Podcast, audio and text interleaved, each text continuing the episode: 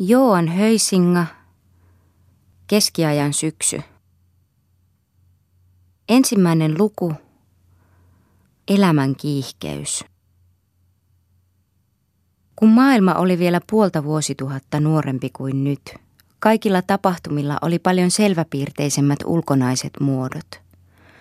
Surun ja ilon, onnettomuuden ja onnen välimatka näytti suuremmalta kuin meistä – Kaikessa oli vielä sitä korkea-asteista välittömyyttä ja ehdottomuutta, joka ilolla ja surulla yhä edelleen on lapsen mielessä.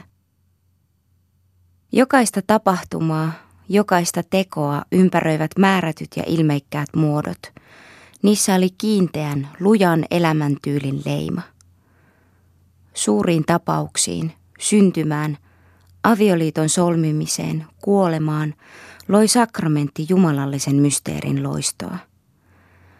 Mutta pienempiäkin sattumia, matkaa, työtä, vierailua, myötäilivät tuhannet siunaukset, seremoniat, lauselmat ja seurustelumuodot.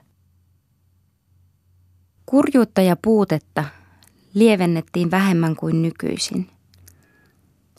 Ne saatiin kokea painavampina ja tuskallisempina – Sairaus erosi selvemmin terveydestä. Talven pureva pakkanen ja peloittava pimeys olivat olennaisimpia vaivoja. Kunnia ja rikkautta nautittiin hartaammin ja ahnaammin, sillä ne erosivat vielä syvemmin kuin nyt surkeasta köyhyydestä. Turkiksilla reunustettuun juhlapukuun, kirkkaaseen takkavalkeaan, juomaan, leikinlaskuun ja Pehmeään vuoteeseen sisältyi vielä se suuri nautinto, jonka elämäniloa kuvaileva englantilainen romaani on kenties kauemmin tunnustanut omaksensa. Kaikissa elämän asioissa oli jotain komeilevan ja säälimättömän julkista sävyä. Spitaaliset päristivät räikkäänsä ja järjestivät kulkueita. Kerjäläiset vaikeroivat kirkoissa ja näyttelivät siellä rujouttansa – jokainen sääty, jokainen veljeskunta, jokainen ammatti tunnettiin vaatetuksestansa. Suuret herrat liikkuivat aina mukanaan saattue palvelijoita, joilla oli upeat aseet ja virkapuvut, virittäen katselijoihin syvän kunnioituksen ja kateuden tunnetta.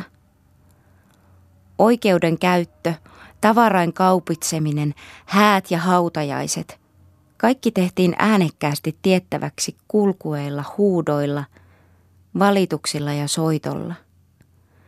Rakastuneella oli sydämen valitun merkki, veljeskunnan jäsenellä yhdyskunnan tunnus, puolueella Herran värit ja vaakuna. Kaupungeissa ja maaseudulla ilmeni ulkonaisestikin tuo vastakohtaisuus ja kirjavuus. Kaupunki ei levinnyt niin kuin nykyaikana ikävien tehtaiden ja toistensa kaltaisten talojen täyttäminen huolettomasti suunniteltuine esikaupunkikortteleineen, vaan sijaitsi muuriensa sisäpuolella lukemattomine sakaraisine torneineen kuin pyöristetty kuva.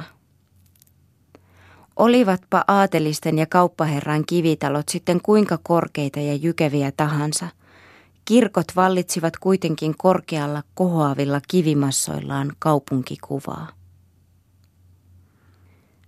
Kesän ja talven vastakohta oli silloin jyrkempi kuin meidän elämässämme, ja samaten oli valon ja pimeyden, hiljaisuuden ja hälyn välinen ero selvempi. Nykyinen kaupunki tuskin enää tuntee puhdasta pimeyttä ja todellista hiljaisuutta – yhden ainoan pienen valontuikkeen tai etäisen huudon aikaansaamaa vaikutelmaa. Alinomainen vastakohtaisuus. Ne kirjavat muodot, joissa kaikki tyrkytti itseään ihmismielelle, sai jokapäiväisestä elämästä uhoamaan kiihotteen, kiihkeän suggestion, ja tämä tulee ilmi häilyvässä mielialassa, sen karkeassa hillittömyydessä – kiivaassa säälimättömyydessä ja hartaassa liikutuksessa, joiden välillä keskiajan kaupunkielämä liikkuu edestakaisin. Oli eräs ääni, joka yhä uudestaan kaikui touhukasta elämää kuuluvammin ja joka monien eri sointujen kirjavana, mutta ei milloinkaan sekasortoisena yhdistelmänä, tilapäisesti kohotti kaiken järjestyksen ilmakehään. Kirkon kellojen ääni. Kellot olivat jokapäiväisessä elämässä kuin varoittavia hyviä henkiä, jotka julistivat tutulla äänellään milloin surua, milloin iloa, milloin lepoa, milloin levottomuutta. Kutsuivat toisinaan ihmisiä kokoontumaan, toisinaan taas lausuivat heille varoituksiansa. Ne tunnettiin tutuista nimistänsä. Paksu Jacqueline, Rolaakello – Tiedettiin, mitä merkitsi ensimmäinen lyönti ja mitä soitto. Vaikka kelloja soitettiin ylettömästi, ihmisten korvat erottivat aina turtumatta niiden soinnin. Kun kaksi Valansianssin porvaria vuonna 1455 kävi surullisen kuuluisaan kaksintaisteluun, joka sai kaupungin ja Purkundin koko hovin erinomaisen jännityksen valtaan, Taistelun kestäessä soitettiin kaiken aikaa isoa kelloa, joka on kamala kuulla, kuten Chastellan sanoo. Soitetaan kauhua, peloitetaan, sanottiin kun hälytyskello soi.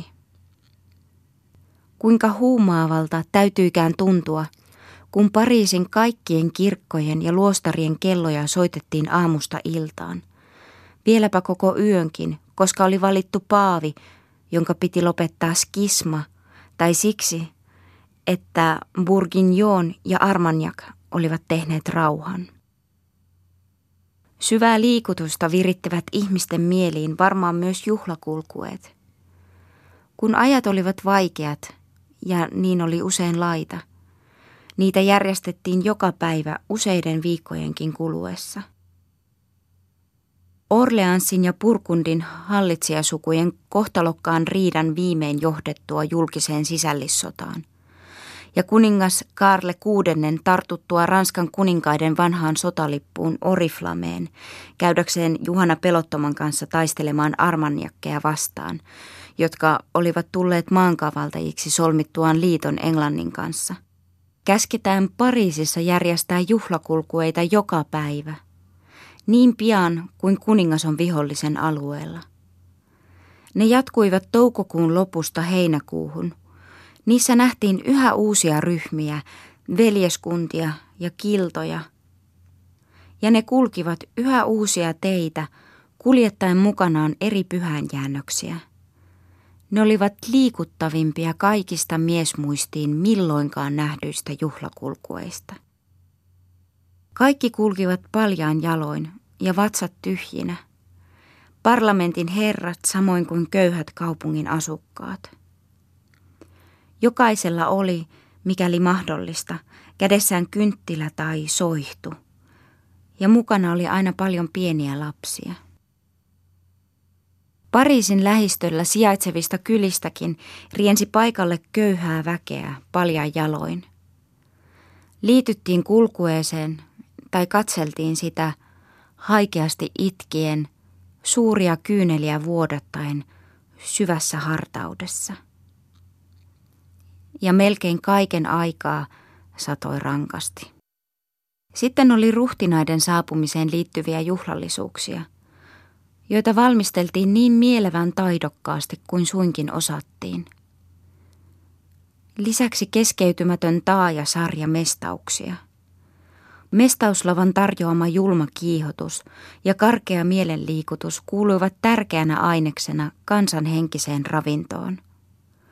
Julmiin rosvouksiin osallistuneita varten oikeus keksi kauheita rangaistuksia. Eräs nuori tuhopolttaja ja murhaaja asetettiin Brysselissä palavan risukasan keskelle sidottuna kahleeseen, jonka rengas pyöri paalun ympärillä. Hän itse esittäytyi kansalle esimerkkinä liikuttavin sanoin. Ja sai sydämet niin heltymään, että kaikki sulivat myötätunnon kyyneliin. Ja hänen loppuansa ylistettiin kauneimmaksi, mitä milloinkaan oli nähty.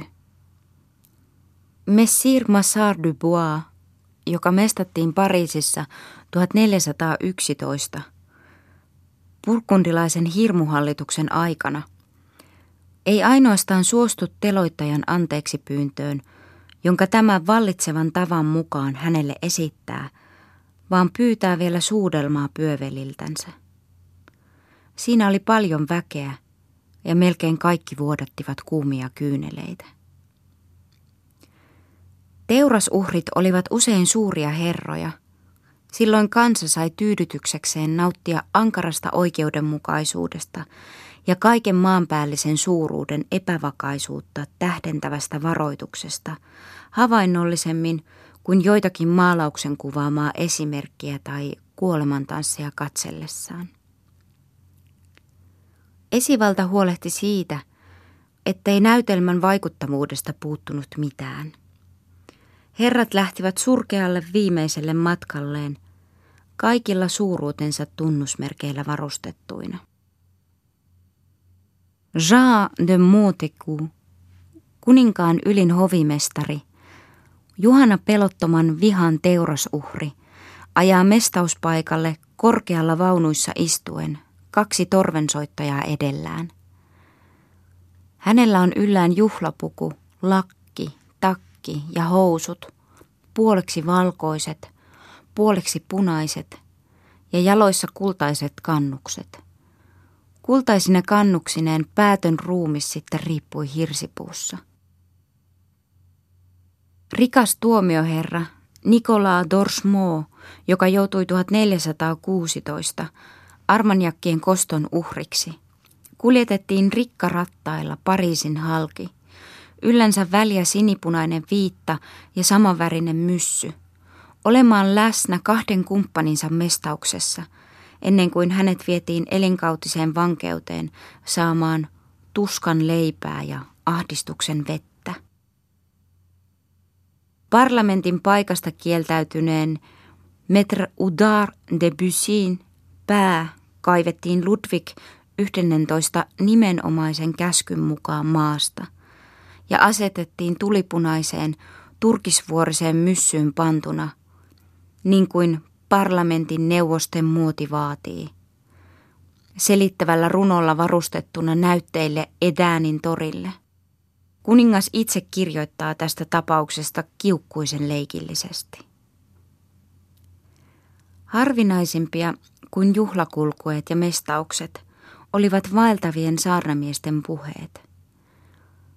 Ne tulivat aika ajoin ravistamaan kansaa hereille.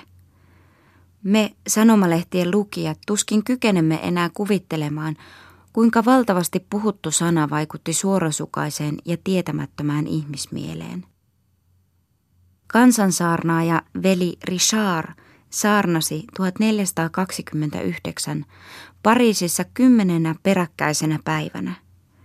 Hän puhui kello viidestä aamulla kello kymmeneen tai yhteentoista saakka Cimetière des Innocensilla – jonka gallerioihin oli maalattu kuuluisa kuolemantanssi.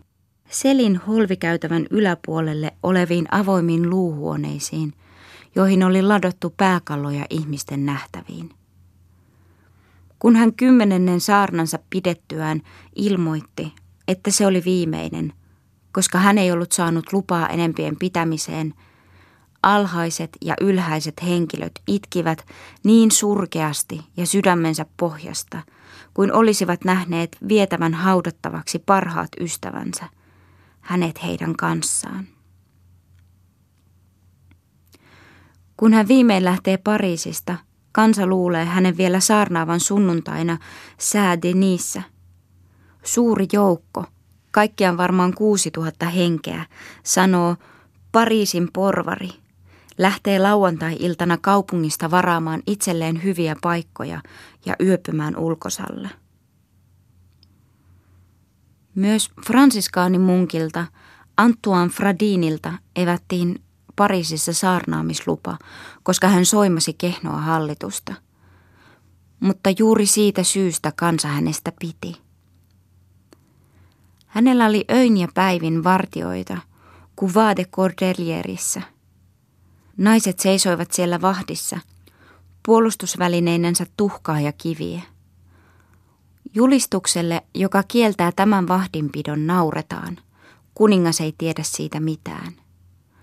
Kun Fradin viimein määrätään karkotettavaksi ja hänen täytyy poistua kaupungista, kansa saattelee häntä haikeasti itkien ja huokaillen hänen lähtöänsä.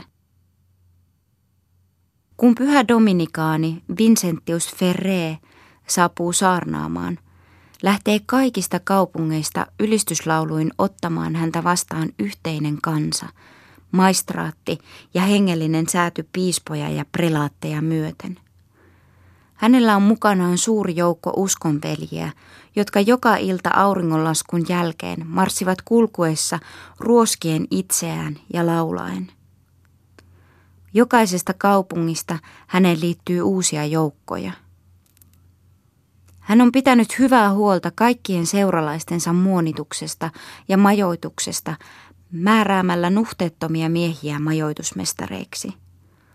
Useita eri munkkikuntiin kuuluvia pappeja matkustaa hänen kanssaan ja he auttavat häntä jatkuvasti rippiä messutoimituksissa.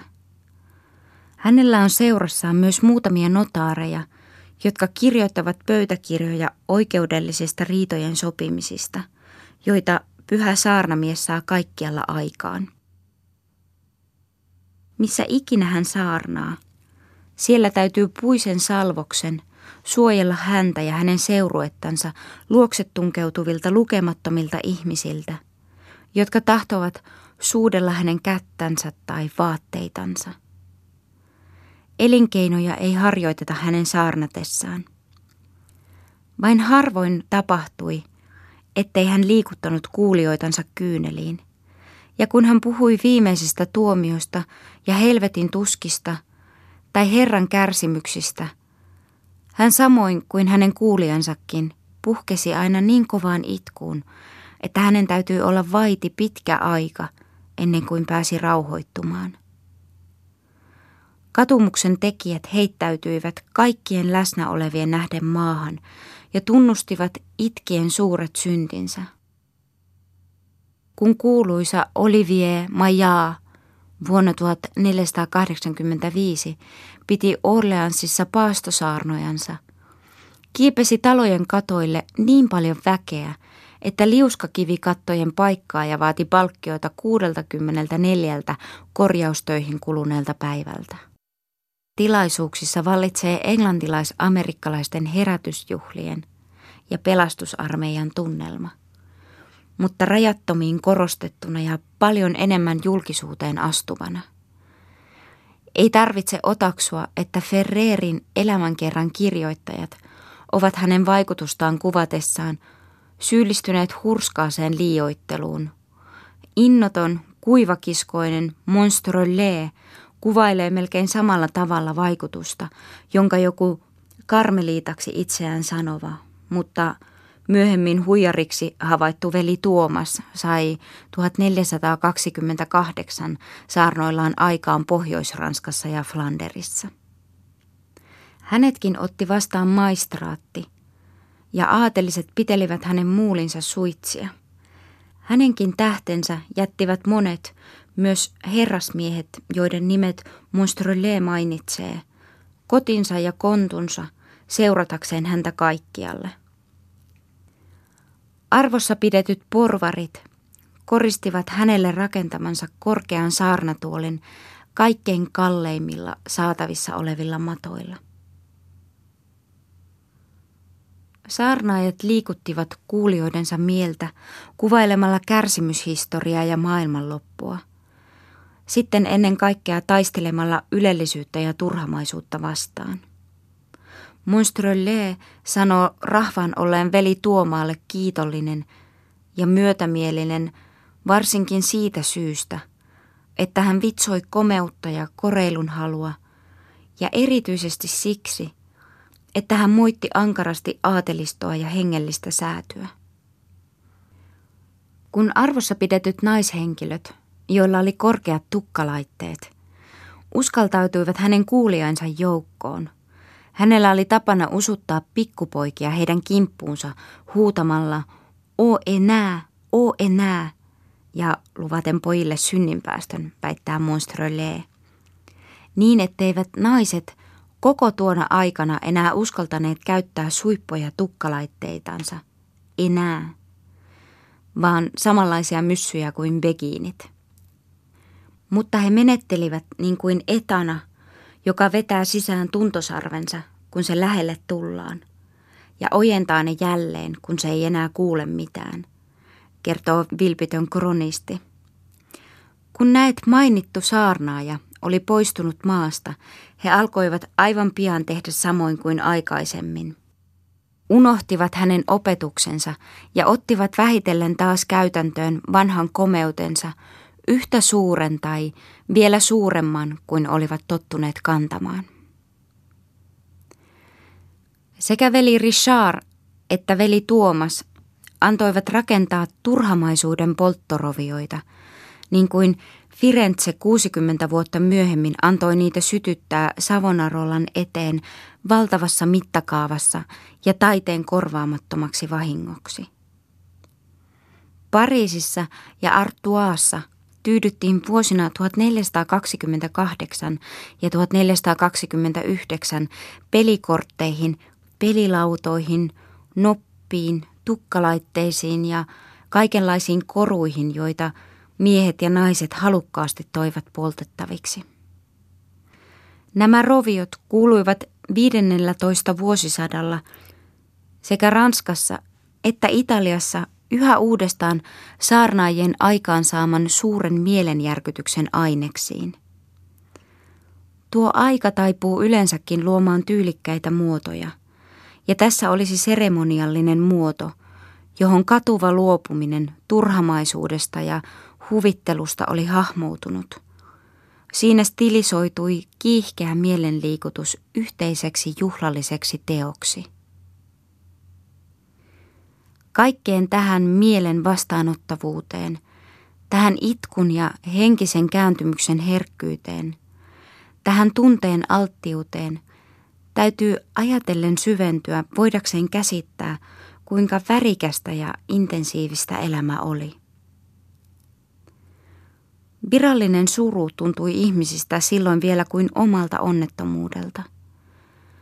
Kaarle seitsemättä haudattaessa rahvas on suunniltaan liikutuksesta nähdessään ruumissaaton. Kaikki hovin virkamiehet, pukeutuneina pelontuskaa mielen virittäviin suruvaatteisiin, niin että he olivat ylen liikuttavia nähdä. Ja sen suuren murheen ja sydänkivun takia – jota heidän nähtiin kärsivän mainitun herransa kuolemasta, kuului sanotussa kaupungissa kaikkialla suuri itku ja valitus. Siinä oli kuusi kuninkaan hovipoikaa mustaan samettiin verhottujen hevosten selässä.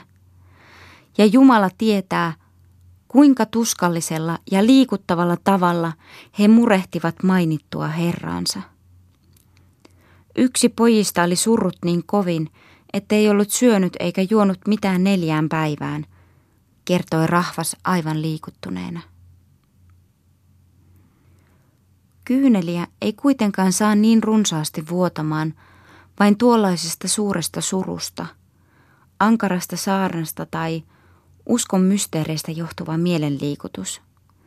Myös jokaisessa maallisessa juhlassa vuodatettiin kyynelvirtoja.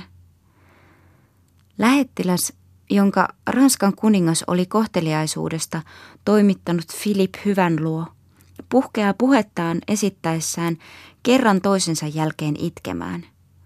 Kun nuori Johannes Kuompralainen lausuu jäähyväiset Purkundin hoville, kaikki itkevät ääneen. Ludwig 11 nähtiin vuodattavan kyyneliä, kun hän tuli Arraahan – Oleskellessaan kruununprinssinä Burgundin hovissa hän Chastelläänin kuvauksen mukaan monet kerrat itki ja nyyhkytti. Nämä kuvaukset tietysti liioittelevat. Niitä sopii verrata sanomalehden reporterin lauseparteen. Ei yksikään silmä pysynyt kuivana. Kuvatessaan vuonna 1435 pidettyä Aran rauhankongressia – Jean Germain kertoo, miten lähettiläiden vaikuttavia puheita kuuntelevat henkilöt kaatuivat maahan sanottomina, huokaillen, nyhkien ja parkuen. Varmaankaan ei käynyt niin, mutta Chalonsin piispan mielestä piti niin käydä. Liioittelussa tulee näkyviin totuuden tausta. Tässä on laita samoin kuin 18 vuosisadan herkkätunteisten ihmisten vuodattaessa kyynelvirtojaan.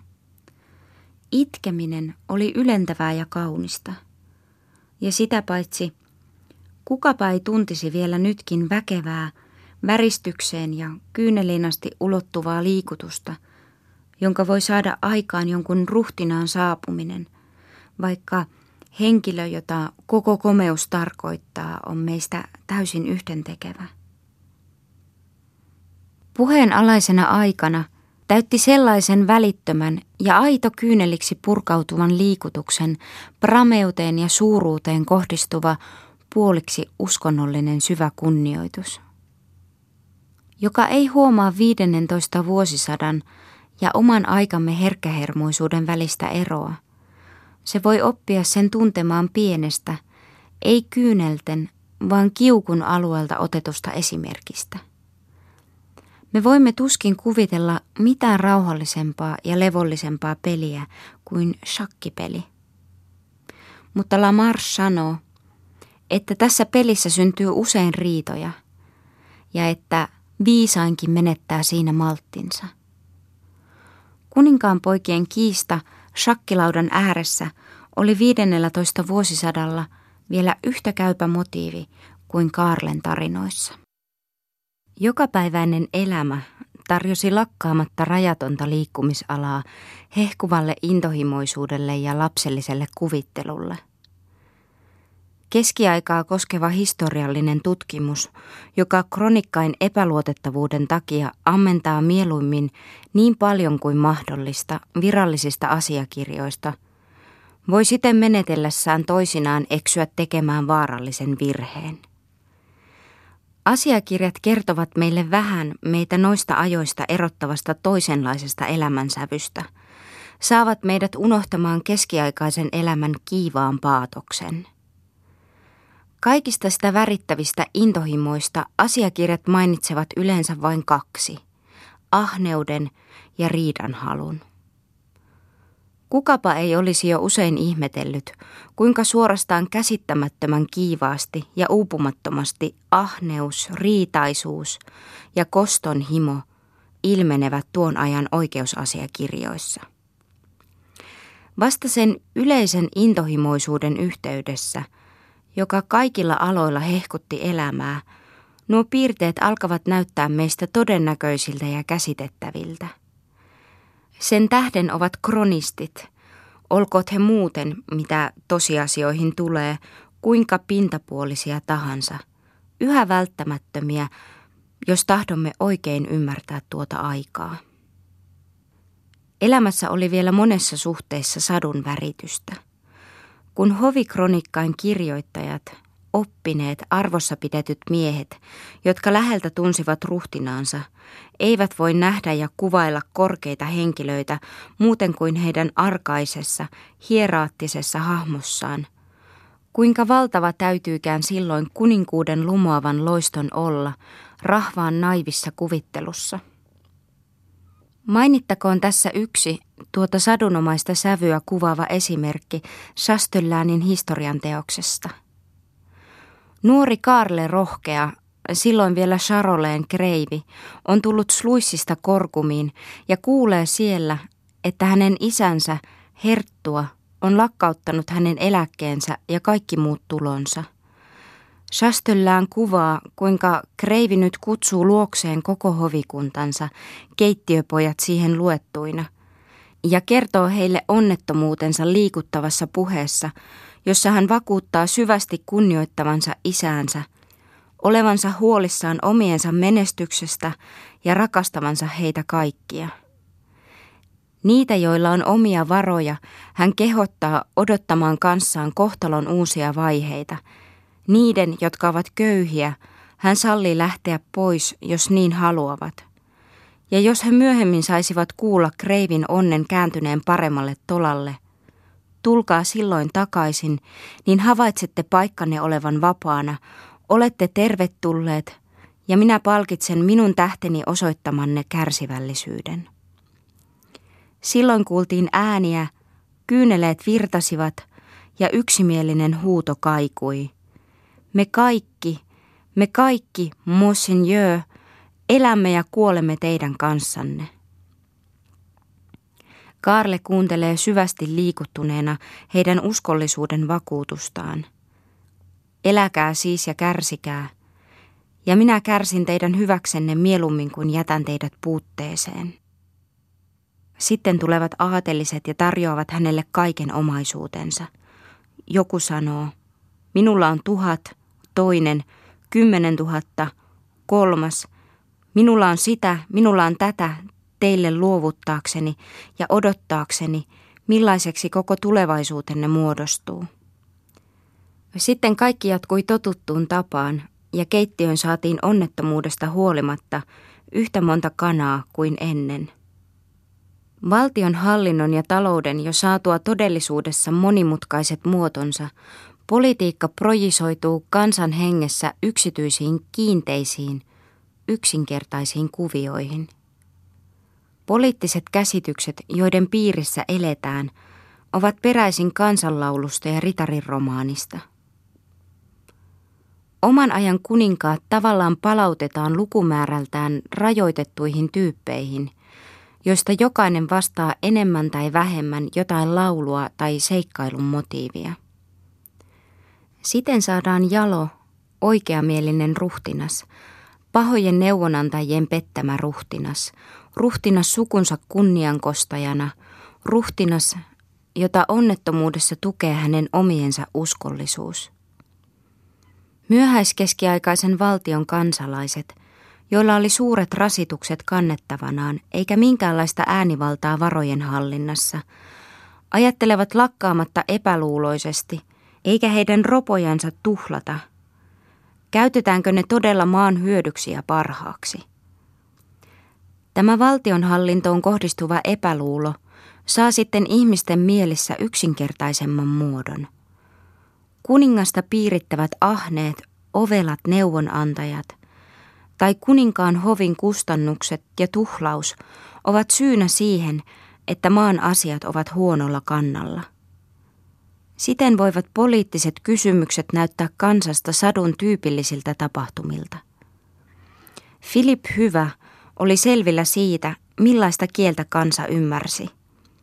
Juhliessaan Haagissa vuonna 1456 hän tahtoi vaikuttaa hollantilaisiin ja friiseihin, jotka saattoivat luulla, ettei hän rahan puutteen vuoksi kyennyt ottamaan valtoihinsa Ytrehtin hiippakuntaa, ja antoi siitä syystä panna ritarisalin vieressä olevaan huoneeseen näytteille 30 000 markan arvoiset hienot hopeaastiat. Kuka tahansa sai tulla niitä katselemaan. Sitä paitsi oli Lillestä otettu matkaan kaksi rahakirstua, joissa oli 200 000 gyldeeniä. Niitä sai koettaa nostaa, mutta se oli turha vaiva. Voiko kuvitella pedagogisempaa valtionluoton ja markkinahuvin sekoitusta? Ruhtinaiden elämään ja toimintaan sisältyy vielä monesti fantastinen aines, joka tuo mieleemme tuhannen yhden yön kaliifin. He osoittavat kylmästi laskelmoidussa poliittisissa yrityksissään toisinaan uskaliasta rajuutta, joka jonkin henkilökohtaisen mielijohteen vuoksi vaarantaa heidän elämänsä ja työnsä. Edward III panee peliin itsensä, Velsin prinssin ja maansa hyökätäkseen joidenkin merirospouksien vuoksi espanjalaisten kauppiaiden laivueen kimppuun. Philip hyvän mieleen on johtunut naittaa eräs jousimiehensä ja rikkaan lilleläisen oluenpanijan tytär.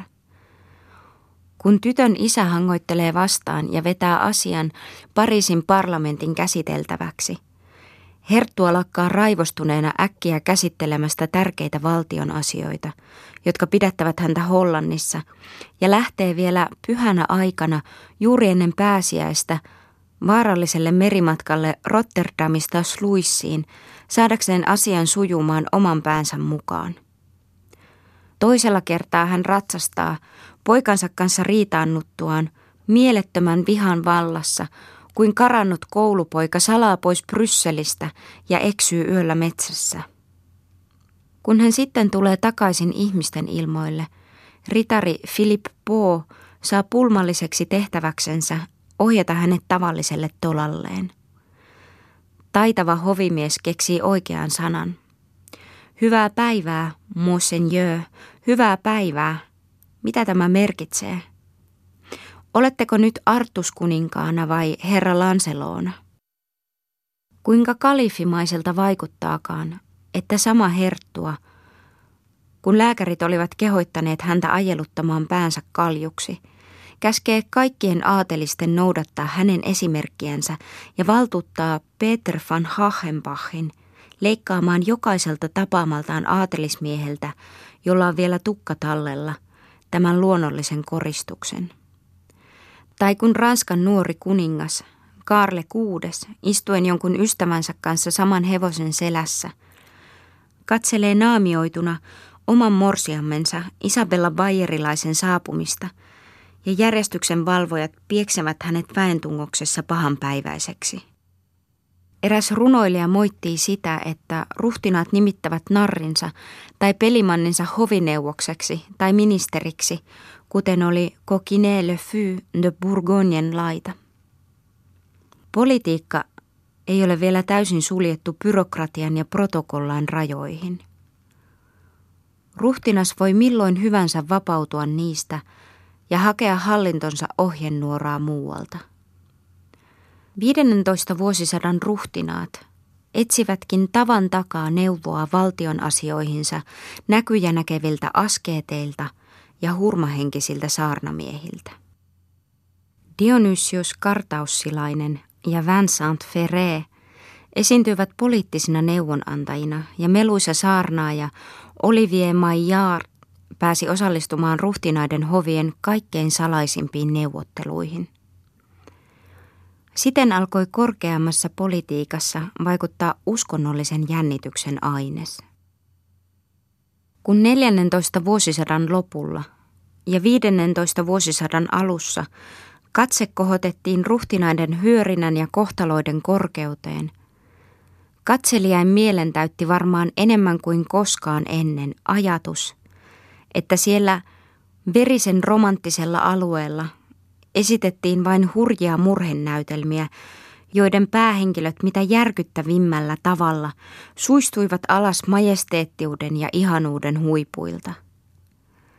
Samaan aikaan, syyskuussa 1399, jolloin Englannin parlamentti kokoontui Westminsteriin saamaan tietää, että kuningas Richard II, jonka hänen serkkunsa Lancaster oli voittanut ja ottanut vangiksi – oli luopunut kruunusta, olivat Saksan vaaliruhtinaat jo kerääntyneet Mainziin erottaakseen oman hallitsijansa Wenceslaus Luxemburgilaisen, joka oli hengeltänsä yhtä häilyvä, yhtä kykenemätön hallitsemaan, mielenlaadultansa yhtä oikukas kuin hänen englantilainen lankonsa, mutta ei päättänyt päiviänsä niin traagillisesti. Venceslav oli vielä monet vuodet Pöömin kuninkaana, mutta kruununsa menettänyt Richard kuoli salaperäisellä tavalla vankilassa. Ja tämä kuolema palautti jälleen ihmisten muistiin hänen isoisensa isän, Edward toisen 70 vuotta aikaisemmin tapahtuneen murhan. Eikö ollut onnetonta omistaa kruunu, johon liittyi niin paljon vaaroja? Kristikunnan kolmatta suurta valtakuntaa hallitsi mielenvikainen Kaarle kuudes, ja maan saattoi tuota pikaa rappiolle hurja puoluetaistelu. Orleansin ja Burkundin hallitsijasukujen välinen kateus leimahti vuonna 1407 avoimeksi vihollisuudeksi. Orleansin Ludwig, kuninkaan veli, sai surmansa salamurhaajan kädestä – jonka hänen serkkunsa, Burkundin herttua Juhana Peloton, oli siihen palkannut. 12 vuotta myöhemmin tuli kosto. Juhana Peloton surmattiin kavalasti vuonna 1419 juhlallisessa kohtauksessa Monttörön sillalla. Nämä kaksi ruhtinaan murhaa ja niihin liittyvä loppumaton kostonhimon ja riidan jälkinäytös loivat Ranskan historiaan kokonaisen vuosisadan ajaksi synkän vihan perussävyn. Sillä kansanhenki näkee kaiken Ranskaa kohtaavan onnettomuuden tuon suuren dramaattisen motiivin valossa. Se ei kykene vielä käsittämään mitään muita syitä kuin persoonallisia ja intohimoisia. Kaiken tuon lisäksi tulevat vielä turkkilaiset, jotka tunkeutuvat yhä uhkaavammin eteenpäin ja ovat muutamia vuosia aikaisemmin 1396 Nikopolin luona tuhonneet komean ranskalaisen ritariarmeijan, joka oli saman Burgundin Juhanan silloisen Neversin Kreivin johtamana lähtenyt matkaan. Ja kristikuntaa repii hajalle nyt jo neljännesvuosisadan kestänyt suuri skisma. On kaksi henkilöä, jotka käyttävät Paavin nimeä, ja toisen, samoin kuin toisenkin heistä, tunnustaa osa länsimaista oikeaksi kirkon päämieheksi intohimoisesti vakuuttuneena asian oikeutuksesta. Kun sitten Pisan kirkolliskokous vuonna 1409 surkeasti epäonnistuu yrittäessään palauttaa kirkon yhtenäisyyttä, Paavin arvosta kiistelee jo kolme henkilöä. Kuun paaviksi, Le Pape de la Lune, sanottiin kansankeskuudessa itsepintaista aragonialaista Petrus de Lunaa, joka Benediktus 13 piti puoliaan Avignonissa. Eikö tuo nimi, Le Pape de la Lune, kajahtanut yksinkertaisen kansan korvissa melkein mielenvikaiselta? Näinä vuosisatoina harhaili ruhtinaiden hoveissa monia kukistettuja kuninkaita. Useimmilla heistä oli vähän varoja ja paljon suunnitelmia, ja heitä ympäröi ihmeellinen idän loisto.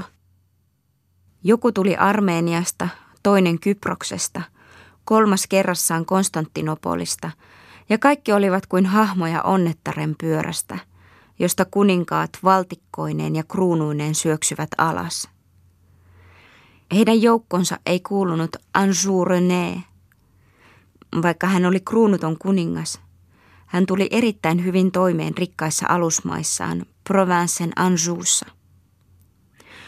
Ruhtinaan onnen osain vaihtuminen ei kuitenkaan ilmennyt kenessäkään selvemmin kuin tässä Ranskan hallitsijasukuun kuuluvassa prinssissä, joka oli kerran toisensa jälkeen menettänyt kaikkein parhaat tilaisuudet – oli tavoitellut Unkarin, Sisilian ja Jerusalemin kruunuja, eikä ollut saavuttanut muuta kuin häviöitä, vaivalloisia pakoretkiä ja pitkäaikaista vankinaoloa. Tämä valtaistuimeton runoilija kuningas, jota viehättivät paimenrunot ja miniatyyritaide, oli varmaan auttamattoman kevytmielinen, muuten hänen kohtalonsa olisi hänet parantanut.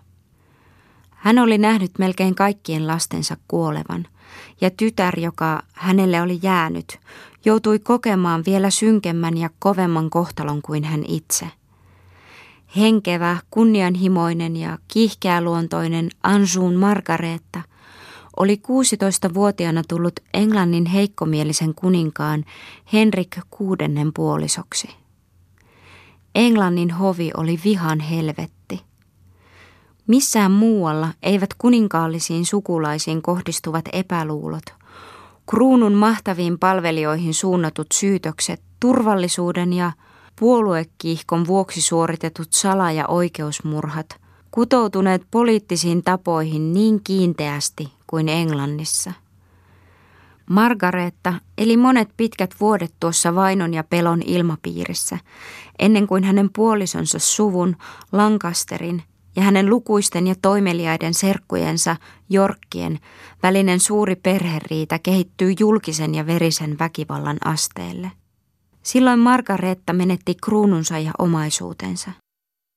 Ruusujen sodan vaihtelevissa vaiheissa hän oli jotenkin selviytynyt mitä kauheimmista vaaroista ja mitä huutavimmasta puutteesta. Päästyään viimein turvaan Burgundin hovin, hän esitti omin sanoin Sastelläänille, hovikronistille, järkyttävän kertomuksen kovasta kohtalostansa ja harharetkistänsä. Kuinka hänen oli täytynyt jättää nuori poikansa erään maantierosvon laupeuden hoiviin. Kuinka hänen oli kerran ollut pakko messussa pyytää uhriropoa skotlantilaiselta jousimieheltä joka puolittain vastahakoisesti ja pahoitellen otti kukkarostansa skotlantilaisen kolikon ja antoi sen hänelle. Niin suuresta kärsimyksestä liikuttuneena kelpo historioitsija omisti hänelle lohdutukseksi Pokassansen temppelin, pienen kohtaloa käsittelevän tutkimuksen, jossa viitataan sen epävakaisuuteen ja petolliseen luontoon. Hän uskoi oman aikansa vakiintuneen reseptin mukaan voivansa parhaiten rohkaista kovia kokenutta kuninkaan tytärtä esittämällä hänelle synkän sarjan ruhtinaiden onnettomuuksia. Kumpikaan ei osannut aavistaa, että Margarettaa odotti vielä kaikkein pahin. Lancasterit joutuivat 1471 ratkaisevasti tappiolle Tewksburyn luona – hänen ainoa poikansa kaatui taistelussa tai murhattiin sen jälkeen. Hänen puolisonsa surmattiin salaa. Hän itse joutui viideksi vuodeksi Toweriin, kunnes Edward IV viimein myi hänet Ludwig XI, jolle Margaretan oli vapautuakseen pakko luovuttaa isänsä kuningas Röneen perintö.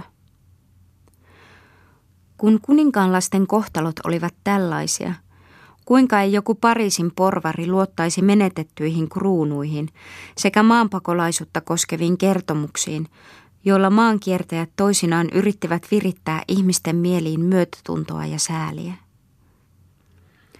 Vuonna 1427 ilmaintui Pariisiin muka katumusmatkalla oleva mustalaisjoukko.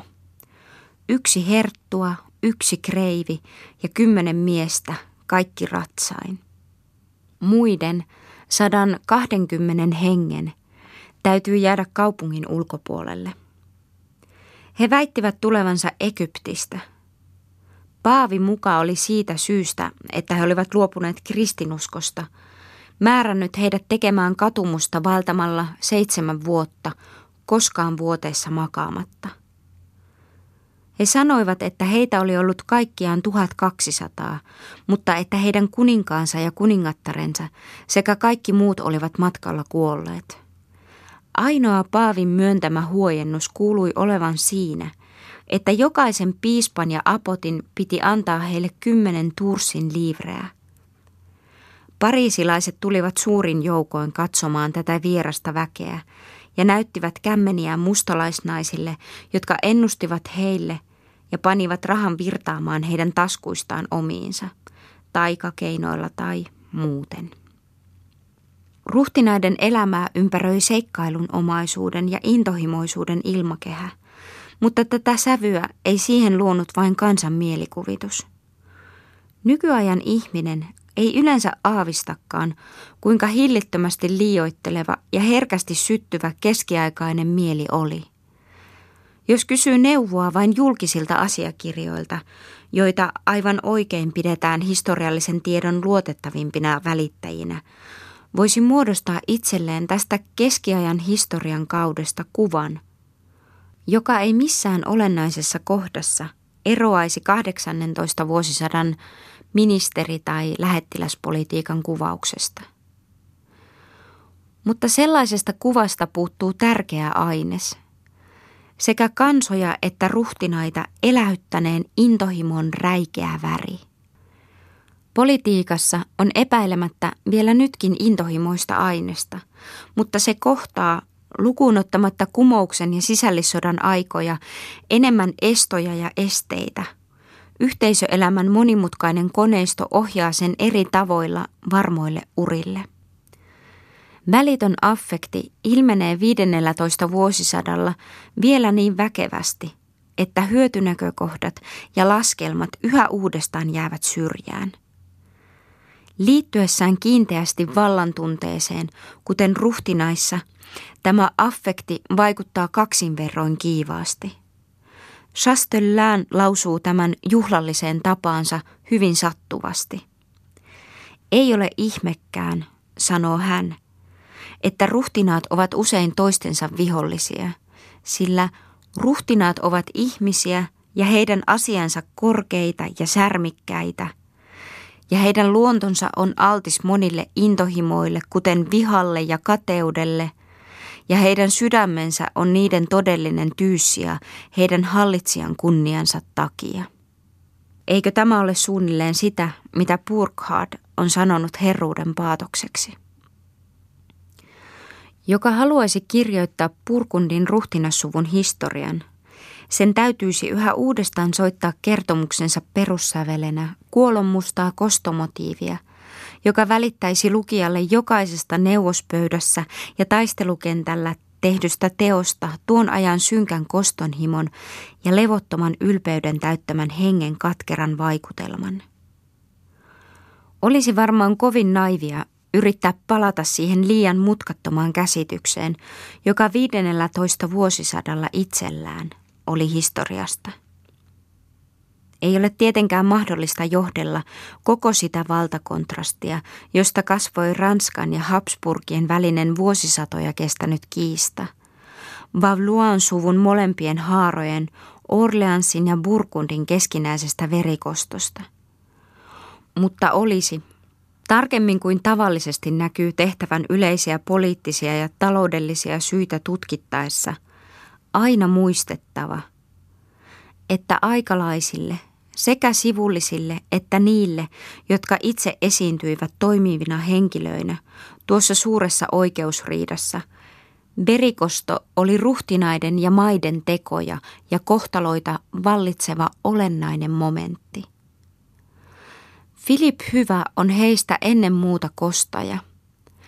Se, joka herttua Juhanan persoonaan kohdistuneen tihutyön kostamiseksi kävi sotaa 16 vuotta.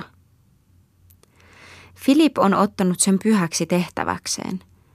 Kaikella rikkovalla ja kuolettavalla kiivaudella hän pyrkisi kostamaan vainajan puolesta siihen määrään, kuin Jumala tahtoisi sen hänelle sallia. Ja hän panisi siinä peliin ja kohtalon käytettäväksi kaiken – ruumiinsa ja sielunsa, omaisuutensa ja maansa, katsoen terveellisemmäksi ja Jumalalle otollisemmaksi työksi sitä aikoa kuin siitä luopua. Dominikaanille, joka 1419 piti saarnan murhatun herttuan hautajaisissa, oli luettu suureksi viaksi – että hän oli uskaltanut viitata kristityn velvollisuuteen jättää paha teko kostamatta. Lamarchen mukaan oli kunnia- ja kostovelvollisuus myös herttua maiden poliittisten toivomusten vaikuttimena. Hän sanoi, että herttua maiden kaikki säädyt huusivat hänen kanssaan kostoa.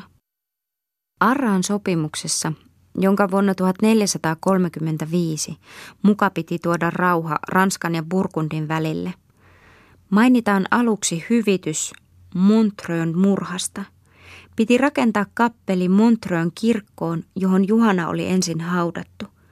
Ja siinä oli ikuisiin aikoihin asti laulettava requiem joka päivä. Samaan kaupunkiin oli perustettava karttusiaaniluostari – sillalle, jolla teko oli tehty, pystytettävä risti ja uusi messu otettava jumalanpalvelusohjelmaan Kartusiaanikirkossa Dishonissa, missä Purkundin herttuat makaavat haudattuina. Mutta tämä oli vain osa koko siitä julkisesta hyvityksestä ja häpeästä, jonka kansleri Roland herttuan nimissä vaati. Oli vielä rakennettava kirkkoja kapituleineen – ei ainoastaan Montreuhön, vaan myös Roomaan, Henttiin, Pariisiin, Santiago de Compostellaan ja Jerusalemiin, ja niiden kivikirjoitusten tuli kertoa tehdystä teosta. Niin avarat muodot saanut koston tarve varmaan hallitsi täydellisesti ihmishenkeä. Mitäpä kansa olisikaan kyennyt paremmin käsittämään ruhtinaidensa politiikasta kuin nämä vihan ja koston primitiiviset vaikuttimet. Kiintymys ruhtinaaseen oli luonteeltaan lapsellisen impulsiivista, Se oli uskollisuuden ja yhteisyyden välitöntä tunnetta. Siinä avartui vanha väkevä tunne, joka liitti valanvahvistajat kantajaan, sotilaat päällikköön ja joka sodissa ja riidassa leimahti kaikki unohtavaksi intohimoksi. Se on puoluetunnetta, ei valtiotunnetta. Myöhemmin keskiaika on suurten puoluetaistelujen aikaa.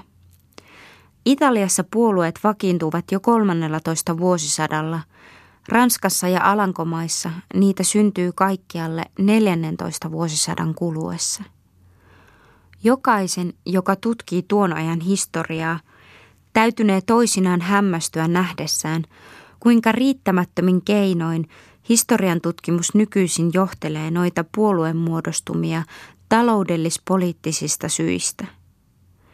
Niiden pohjana pidetyt taloudelliset vastakohdat ovat pelkkiä kaavamaisia konstruktioita, joista ei parhaalla tahdollakaan saa tietoa, kun tutustuu historiallisiin lähteisiin. Kukaan ei halua väittää, etteivät taloudelliset syyt olisi osaltaan vaikuttaneet näihin puolueryhmityksiin, mutta kun niiden selvitysyritykset ovat näihin aikoihin asti johtaneet niin vähän tyydyttävään tulokseen, on kaiketi oikeus kysyä, eikö myöhäiskeskiaikaista puoluetaistelua selitettäessä poliittis-psykologinen näkökanta tarjoaisi toistaiseksi suurempaa etua kuin poliittis-taloudellinen. Puolueiden synnystä antavat lähdeainekset todellisuudessa suunnilleen seuraavan kuvan. Varsinaisena feodaalisena aikana nähdään kaikkialla erillisiä rajoitettuja kahakoita, joissa ei voi havaita muuta taloudellista vaikutinta kuin sen, että toinen kadehtii toisen omaisuutta ja hyvää. Ei kuitenkaan vain hänen hyödykkeitään, vaan myös yhtä kiivaasti hänen kunniaansa – sukuylpeys ja kostonhimo sekä kiihkeä uskollisuus puolueelaisten taholla ovat tässä täysin primäärisiä viettäjä. Sitä mukaan kuin valtion valta sitten lujittuu ja laajenee, kaikki nämä sukujen väliset riidat tavallaan polarisoituvat suhteessaan maan hallitsijan valtaan. Ja nyt ne keräytyvät puolueiksi – jotka eivät itsekään käsitä jakaantumisensa syytä muuten kuin yhteisvastuun ja yhteisön kunnian perusteelta. Näemmekö syyt syvällisemmin, jos edellytämme taloudellisia vastakohtia? Kun terävänäköinen aikalainen selittää, ettei ollut löydettävissä mitään päteviä perusteita Hollannin Hook ja Gabelieu puolueiden väliselle vihalle – emme saa ylenkatseellisesti kohauttaa olkapäitämme ja otaksua olevamme häntä viisaampia. Ei hän todellakaan ole ainoatakaan tyydyttävää selitystä siihen, miksi Egmondit kuuluivat Capelieu ja Vassenäärit Huk-puolueeseen. Heidän suvuilleen tunnusomaiset taloudelliset vastakohdat, näet johtuivat vasta heidän suhteestansa ruhtinaaseen tämän tai tuon puolueen kannattajina kuinka väkevästi ruhtinaaseen kiintymisestä johtuva mielenliikutus saattoi vaikuttaa. Sen voi lukea keskiajan historian jokaiselta sivulta. Mariken van Nijmegen nimisen mirakkelinäytelmän runoilija osoittaa meille, miten Marikenin paha täti, torailtuaan katketakseen naapurinnaisten kanssa, Arnold ja Adolf van Heldernin välisestä riidasta – Viimein hirttäytyy vihoissaan siitä, että vanha herttua vapautetaan vankeudesta. Tämä runoilija tahtoo varoittaa partiskaapin vaaroista ja valitsee siinä tarkoituksessa äärimmäisen esimerkin puoluekiihkosta johtuvan itsemurhan. Tuo on epäilemättä liioittelua, mutta samalla se kuitenkin todistaa, kuinka intohimoisen luonteen runoilija katsoo kuuluvan puoluetunteelle. On lohdullisempiakin esimerkkejä. Apvillen neuvosmiehet soitottavat yösydännä kirkonkelloja, koska Charoleen Kaarle oli tullut pyytämään, että rukoiltaisiin hänen isänsä parantumisen puolesta. Pelästyneet kaupungin porvarit lähtevät suurin joukoin kirkkoon, sytyttävät satoja kynttilöitä ja viettävät koko yön polvistuneina tai maassa maaten, kyyneliä vuodattaen, kellojen yhä soidessa. Kun pariisilaiset, jotka vuonna 1429 ovat vielä englantilaispurkundilaismielisiä, saavat kuulla, että heitä äskettäin saarnoillansa syvästi liikuttanut veli Richard on armanjak ja voittaa salaa kaupunkeja puolelleen, he kiroavat hänet Jumalan ja kaikkien pyhimysten nimessä. Jeesuksen nimellä merkityn tinapenningin, jonka hän on heille antanut, he vaihtavat purkundilaiseen puoluetunnukseen, Andreaan ristiin. Noppa-peliäkin, jota vastaan veli Richard oli kovin intoilut, aletaan jälleen pelata. Hänestä välittämättä, arvelee Pariisin porvari. Luulisi, ettei Avignonin ja Rooman välinen skisma, jolla ei ollut mitään dogmaattista pohjaa, olisi liioin voinut virittää uskon kiihkoa, ainakaan maissa, jotka olivat kaukana noista keskuksista, paikoissa, joissa molemmat paavit tunnettiin vain nimeltänsä ja joita jakautuminen ei välittömästi koskenut. Skisma kehittyy kuitenkin myös täällä heti kireäksi ja kuohuttavaksi puolueasiaksi – vieläpä uskovien ja epäuskoisen jyrkäksi vastakohdaksi. Kun Brykkä siirtyy Rooman paavin puolelta Avignonin paavin puolelle, jättävät monet ihmiset kotinsa ja kaupunkinsa, ammattinsa tai virkansa, voidakseen elää puolueensa periaatteiden mukaisesti Liesessä tai jollakin muulla paavi Urbanukselle uskollisella alueella. Ennen Roosbeekken taistelua 1382 ovat Ranskan sotajoukon johtajat epätietoisia. Pitäisikö kapinoivia flaameja vastaan kohottaa pyhä kuninkaanlippu Oriflamme, jota oli lupa käyttää vain pyhässä sodassa, vai ei? Ratkaisu on tällainen. Se on kohotettava, sillä flaamit ovat urbanisteja, siis epäuskoisia. Ranskalainen poliittinen asiamies ja kirjuri Pierre Salmon ei Ytrehtissä vieraillessaan löydä pappia, joka tahtoisi antaa hänen viettää pääsiäisjuhlaa. Koska he sanoivat, että olin skismaattinen ja uskoin vastapaaviin Benediktukseen. Niin, että hänen täytyy ripittäytyä yksinään jossakin kappelissa, ikään kuin hän ripittäytyisi papille ja kuunnella messua kartusiaaniluostarissa. Puoluetunteen ja ruhtinaaseen kohdistuvan uskollisuuden väkeväliikkeistä luonnetta korosti vielä se valtava suggestiivinen vaikutus, jonka saivat aikaan monet erilaiset puolueen merkit, värit, kuvat, vaali- ja tunnuslauseet. Nämä vaihtuivat usein nopeasti, murhasta ja taposta raskaina, mutta toisinaan myös iloisempien asioiden tunnuksina – Pari tuhatta ihmistä lähti vuonna 1380 Pariisin saapuvaa nuorta Karle kuudetta vastaan. Kaikki samanlaisissa, puoleksi vihreissä, puoleksi valkoisissa puvuissa. Kolme kertaa nähtiin vuosina 1411-1413 koko Pariisi äkkiä uusiin tamineisiin koristautuneena.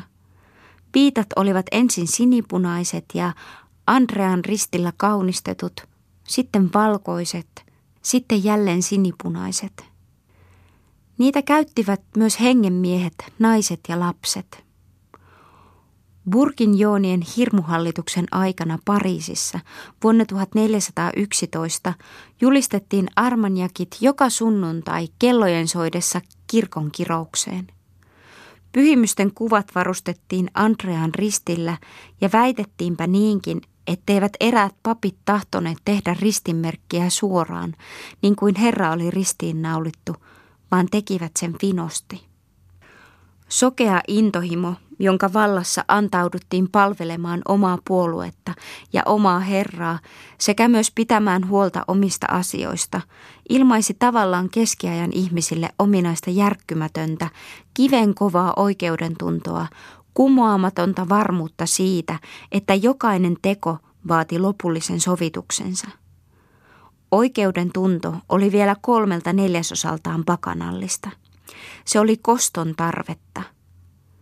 Kirkko tosin oli pyrkinyt lieventämään oikeustapoja vaatimalla lempeyttä, rauhaa ja sovinnollisuutta, mutta varsinaista oikeuden tuntoa se ei ollut siten saanut muuttumaan. Päinvastoin, se oli sitä vielä tehostanut liittämällä syntiin kohdistuvan vihan sovituksen tarpeeseen. Synti merkitsi nyt kiivaalle ihmismielelle liiankin usein sitä, mitä vihollinen teki. Oikeuden tunto oli vähitellen kohonnut äärimmäiseen jännitystilaan kahden vastakohdan välille. Toisaalla oli barbaarinen käsitys, joka vaati silmää silmästä, hammasta hampaasta. Toisaalla uskonnollinen synnin kammo. Sitä paitsi katsottiin yhä enemmän pakottavaksi välttämättömyydeksi, että valtio pitäisi ankaraa rankaisemista omana tehtävänänsä. Epävarmuuden tunne Ahdistava pelko, joka kriisin vallitessa aina anoo valtiovallalta hirmuhallitusta, oli myöhäisellä keskiajalla tullut krooniseksi. Käsitys rikoksen sovitettavuudesta väistyi vähitellen taka-alalle muuttuakseen vanhan vilpittömyyden melkein idylliseksi jäännökseksi, sitä mukaan kun tuli yhä enemmän vallitsevaksi ajatus, että rikos merkitsi samalla yhteisön vaarantamista – ja Jumalan majesteetin loukkaamista. Siten muodostui keskiajan loppu, tuikitarkan oikeudenmukaisuuden ja lainkäytöllisen julmuuden päihdyttäväksi kukoistusajaksi. Ei epäilty hetkeäkään, oliko pahantekijä ansainnut rangaistuksensa. Tunnettiin mitä syvintä tyydytystä, kun ruhtinaat itse oikeutta käyttäessään suorittivat esikuvallisia oikeudenmukaisuuden tekoja – Aika ajoin esivalta lähti ankaran oikeamielisyyden sotaretkelle, milloin rosvoja ja varasjoukkioita, milloin noitia ja velhoja, milloin taas sodomiaa vastaan. Se, mikä myöhemmän keskiajan lainkäytöllisessä säälimättömyydessä on meille outoa, ei ole sairaaloista perversiteettiä, vaan eläimellistä, tylsää nautintoa, markkinahuvia, jota rahvas siitä saa. Moossin kaupungin asukkaat ostavat jonkun rosvopäällikön aivan liian korkealla hinnalla, vain sitä varten, että saisivat huviksensa revittää hänet neljällä hevosella. Ja se ilahdutti rahvasta enemmän kuin jos uusi pyhä ruumis olisi herätetty kuolleista. Maximilianin ollessa vankina Brykkessä vuonna 1488 on torilla vangitun kuninkaan silmien edessä Korkealla estraadilla piinapenkki. Väkijoukko katselee kyltymättään, miten kavalluksesta epäiltyjä maistraatin jäseniä yhä uudestaan kidutetaan ja viivyttää heidän anomaansa mestausta vain saadakseen yhä nauttia onnettomien uusista tuskista. Millaiseen epäkristilliseen äärimmäisyyteen juuri uskon ja kostonhimon toisinsa sekoittaminen johti – sen todistaa Englannissa ja Ranskassa vallinnut tapa, että kuolemaan tuomituilta evättiin sekä viimeinen ehtoollinen että myös rippi. Heidän sielujansa ei tahdottu pelastaa, tahdottiin vielä tuimentaa heidän kuoleman pelkoansa, varmasti heitä uhkaavilla helvetin tuskilla. Paavi Clemens V vuonna 1311 antamaa käskyä että ainakin katumussakramentti oli tarjottava, ei toteltu. Poliittinen idealisti Philippe de Maizière esitti jälleen saman vaatimuksen ensin Ranskan kuninkaalle, Karle viidennelle, sitten Karle kuudennelle, mutta kansleri Pierre Dorsmont, jonka kova pää Messierin sanojen mukaan oli vaikeammin käännettävä kuin myllyn kivi, vastusti ehdotusta, ja Kaarle viides, viisas, rauhaa rakastava kuningas selitti, ettei tapaa pitänyt muuttaa hänen eläessään. Vasta kun Jean Gerson oli viidessä mietinnössään Mesierin yhtyön vaatinut väärinkäytöksen poistamista, määräsi helmikuun 12. päivänä 1397 annettu kuninkaallinen edikti, että tuomittujen oli sallittava ripittäytyä. Pierre de Crao, jonka vaivannäkö oli saanut aikaan tuon päätöksen, pystytti Pariisiin hirsipuun ääreen kiviristin, jonka luona minoriitit saivat antaa apuansa pahantekijöille. Vuonna 1427 Pariisissa hirtetään eräs rosvoiluun syyllistynyt junkkeri. Mestauspaikalla ilmaisee arvossa pidetty virkamies, hallitsijan palveluksessa oleva ylin rahastonhoitaja, tuomittuun kohdistuvan vihansa siten, että estää hänen pyytämänsä ripin myöntämisen, kiipeää sättien hänen jäljissään tikapuita ylös, lyö häntä kepillä ja peittoa pyövelin, koska tämä kehoittaa uhria ajattelemaan sielunsa pelastusta. Pelästynyt pyöveli hätiköi, hirttonuora katkeaa, kurja pahantekijä putoaa alas, taittaa säärensä ja kylkiluunsa ja saa vielä kerran nousta tikapuita ylös. Keskiaikana puuttuvat kaikki ne tunteet, jotka ovat tehneet käsityksemme oikeudenmukaisuudesta araksi ja horjuvaksi. Se oivallus, että on olemassa vähentynyttä syyntakeisuutta, ajatus, että tuomari voi erehtyä, tietoisuus siitä, että yhteiskunta on osaltaan syyllinen yksityisen rikokseen. Kysymys, eikö häntä voida parantaa sen sijaan, että annetaan hänen kärsiä. Tai ehkä paremmin sanottuna – ei puuttunut sellaista hämärää tunnetta, mutta tämä keskittyy julkilausumattomana laupeuden ja anteeksiannon puuskaan, joka yhä uudestaan äkkiä purkautuu julistetun tuomion tuottaman julman tyydytyksen tunteen läpi. Siinä missä meillä tapahtuu epäröivää ja puolittain syyllisyyden tuntoista lievennettyjen rangaistusten määräämistä – keskiaika tuntee ainoastaan kaksi äärimmäistä mahdollisuutta. Säälimättömän rangaistuksen täyden määrän tai armahduksen. Armahdusta myönnettäessä kysytään paljon vähemmän kuin nykyisin, ansaitseeko syyllinen armon joistakin erityisistä syistä.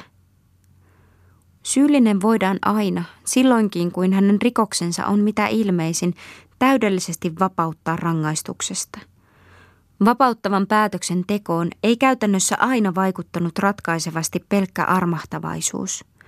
On hämmästyttävää, kuinka tyynesti aikalaiset kertoivat, miten arvossa pidetyt sukulaiset hankkivat välityksellään pahantekijöille armahduskirjeitä.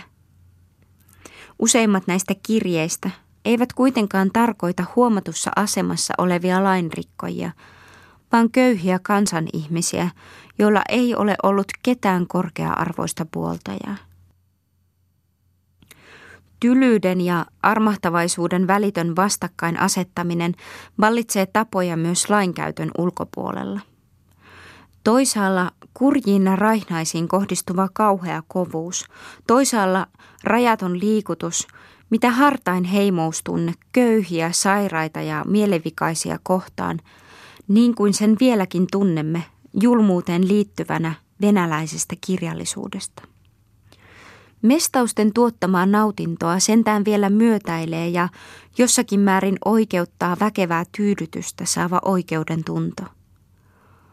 Uskomattomalta näyttävästä, naivista kovuudesta, tunteettomuudesta, julmasta pilkasta ja vahingon ilosta, jota keskiajan ihmiset osoittavat katsellessaan kurjien lähimmäistensä onnettomuutta – sitä vastoin puuttuu myös tuo tyydytetyn oikeudentunnon aines. Kronikan kirjoittaja Pierre de Fenat päättää kertomuksensa erään rosvojoukon surmasta näillä sanoilla. Ja naurettiin kovin, koska he kaikki olivat köyhään säätyyn kuuluvia ihmisiä. Pariisissa järjestettiin vuonna 1425 ajanviete – jossa neljä harniskoitua sokeaa taistelee keskenään porsaasta. Taistelupäivän aattona he kulkevat asevarusteisiinsa puettuina kaupungin halki, edellään säkkipillin soittaja ja mies lippuineen, jossa on porsaan kuva. Velaskesin maalauksista voimme nähdä niiden naiskääpiöiden liikuttavan murheelliset ilmeet, joilla hänen aikanaan vielä annettiin arvoa narreina Espanjan hovissa. He olivat haluttua ajanvietettä 15 vuosisadan ruhtinaiden hoveissa. Suurten hovijuhlien taiteellisissa välinäytöksissä he osoittivat taitoansa ja rujouttansa. Madame d'Or, Burgundin Filippin kullanvaalea naiskääpiö, oli yleisesti tunnettu. Hänen annettiin painia Hans-nimisen akrobaatin kanssa – Karle Rohkean ja Jorgin Margareetan hääjuhlassa 1468 ratsastaa Madame de Bougro, Purkundin neidin naiskääpiö, paimentytöksi koristettuna sisään hevosta suuremman kultaisen leijonan selässä. Leijona osaa avata ja sulkea kitansa ja laulaa tervetuliaislaulun. Pieni paimentyttö lahjoitetaan herttuattarelle ja sijoitetaan pöydälle. Tiedossamme ei ole mitään valituksia noiden pikkunaisten kohtalosta, mutta on laskueriä, jotka sanovat meille heistä vielä hiukan lisää. Ne kertovat, miten eräs herttuatar haetutti sellaisen kääpiön vanhempien kodista, miten isä ja äiti tulivat hänet tuomaan, miten he myöhemminkin kävivät toisinaan häntä katsomassa ja saivat silloin juomarahan. Naisnarrin Bölonin isälle, joka oli tullut tytärtään katsomaan. Palasikohan isä kotiin iloisena ja tyttärensä hovipalvelun tuottamasta kunniasta syvästi tietoisena? Samana vuonna toimitti eräs Bluan lukkoseppä, kaksi rautausta kaulaketjua, toisen naisnari Belonin kytkyeksi ja toisen rouva herttuattaren naarasapinan kaulaan pantavaksi. Miten mielenvikaisia kohdeltiin siitä voi saada käsityksen eräästä Karle kuudennen elatusta koskevasta tiedonannosta. On selvää, että hän kuninkaana sai osakseen hoitoa, joka edukseen poikkesi siitä, mitä muiden täytyi sietää.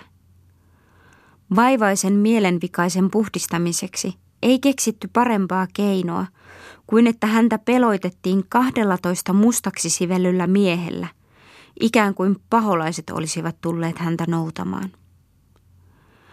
Noiden aikojen kovasydämisyydessä on niin paljon naiviutta, että se saa tuomion hyytymään huulillemme. Pariisissa raivoavan ruttoepidemian aikana kehottavat Burgundin ja Orleansin herttuat järjestämään huvin vuoksi lemmen hovin. Armanjakkien julman verilöylyn hetkeksi tauotessa vuonna 1418 perustuvat pariisilaiset pyhän Eustaattiuksen kirkossa Pyhän Andrean veljeskunnan. Jokaisella papilla ja maalikolla on punainen ruususeppele. Kirkko täyttyy niistä ja tuoksuu, kuin se olisi pesty ruusuvedellä. Kun noita vainot, jotka olivat riehuneet Arraan kaupungissa vuonna 1461 kuin helvetin vaivana, viimein lopetetaan, asukkaat juhlivat oikeuden voittoa julistamalla kilpailun opettavien pilojen järjestämisessä. Ensimmäisenä palkintona on hopeinen lilja, neljäntenä pari salvokukkoa. Kidutetut vainon uhrit olivat silloin aikoja sitten kuolleet. Elämä oli niin räikeää ja kirjavaa, että se sieti verenhajun ja ruusujen tuoksun samalla kertaa – helvetillisten ahdistusten ja mitä lapsellisimman pilan, säälimättömän julmuuden ja nyhkivän liikutuksen välillä heilahtelee kansa edestakaisin kuin jättiläinen, jolla on lapsen pää. Se elää äärimmäisyyksissä kaiken maallisen ilon ehdottoman kieltämisen ja mielettömän rikkauden ja nautinnon tavoittelun välillä. Milloin synkän vihan, milloin mitä hilpeimmän hyväluontoisuuden vallassa – Elämän valoisesta puolesta meille on säilynyt vähän. Näyttää siltä kuin 15 vuosisadan sielun iloinen lempeys ja seesteisyys olisi uponnut sen maalaustaiteeseen ja kiteytynyt sen juhlavan musiikin läpikuultoiseen puhtauteen. Tuon ajan ihmisten nauru on vaiennut.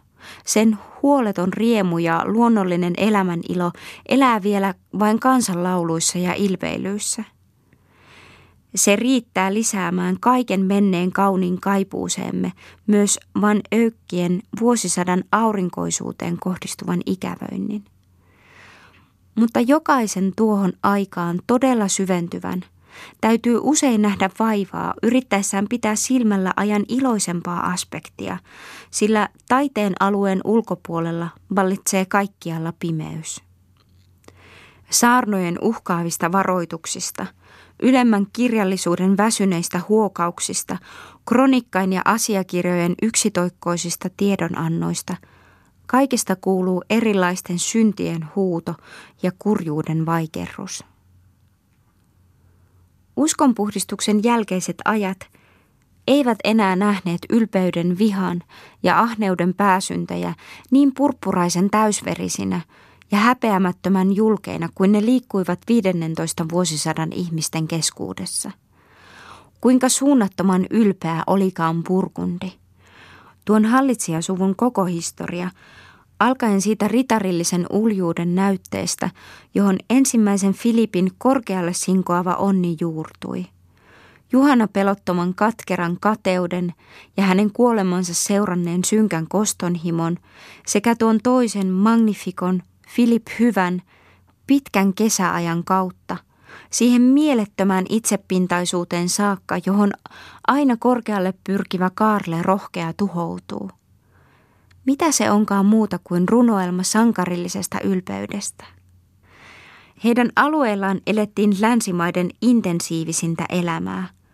Purkundissa, joka uhkui voimaa niin kuin siellä kasvava viini, koleerisessa Pikardiassa, ahneessa rikkaassa Flanderissa – Samoilla mailla puhkeaa kukkaan komea maalaus, kuvanveisto ja musiikkitaide, vallitsee mitä kiivain kostooikeus ja rehentelee mitä väkivaltaisin barbaarisuus aateliston ja porvariston keskuudessa. Tuolle ajalle ei ole mikään muu vika tutumpi kuin ahneus. Ylpeys ja ahneus voidaan asettaa vastakkain vanhan ja uuden ajan synteinä – Ylpeys on feodaalisen ja hierarkkisen kauden synti, ajan jolloin omaisuus ja rikkaus ovat toistaiseksi vain vähän liikkuvia. Vallan tunne ei silloin liity vielä ensisijassa rikkauteen, se on persoonallisempaa, ja vallan täytyy tunnustusta saadakseen ilmetä suurin kustannuksin. Monipäisessä uskollisten seurueessa, kallisarvoisissa koristeissa ja vallanpitäjien mahtavassa esiintymisessä – Tunnetta siitä, että henkilö on merkittävämpi kuin joku toinen, ruokkii feodaalinen ja hierarkkinen ajatus jatkuvasti elävällä muodollaan, polvistuvalla uskollisuudella ja palvelevuudella, juhlallisella kunnioituksen osoituksella ja majesteettisella komeudella, mikä kaikki yhdessä saa paremmuuden tuntumaan joltakin hyvin olennaiselta ja oikeutetulta. Ylpeys ja symbolinen ja teologinen synti – sen juuret ovat syvällä kaiken elämän ja maailmankatsomuksen maaperässä. Superbia on kaiken pahan juuri. Luciferin ylpeys oli kaiken turmion alku ja syy. Niin sen näki Augustinus ja sellaisena se säilyy myöhempienkin käsityksessä. Ylpeys on kaikkien syntien lähde. Siitä ne kasvavat kuin omasta juurestaan ja rungostaan. Mutta tätä käsitystä tukevan raamatun kohdan ylpeydestä saa alkunsa kaikki kadotus. Rinnalla oli toinen sana. Ahneus on kaiken paha juuri. Tähän vedoten voitiin myös ahneutta, jolla ei sinänsä ole sijaa kuolemansyntien luettelossa, pitää kaiken pahan juurena. Ahneus, näet, tarkoittaa tässä rahanhimoa, saituutta – kuten eräs toinen käännösvarianttikin osoittaa. Näyttääkin siltä, kuin suunnilleen 12 vuosisadalta lähtien se vakaumus, että hillitsemätön ahneus turmelee maailman, olisi ihmisten mielissä sysännyt ylpeyden alas sen arvosialta kaikista ensimmäisenä ja kohtalokkaimpana syntinä.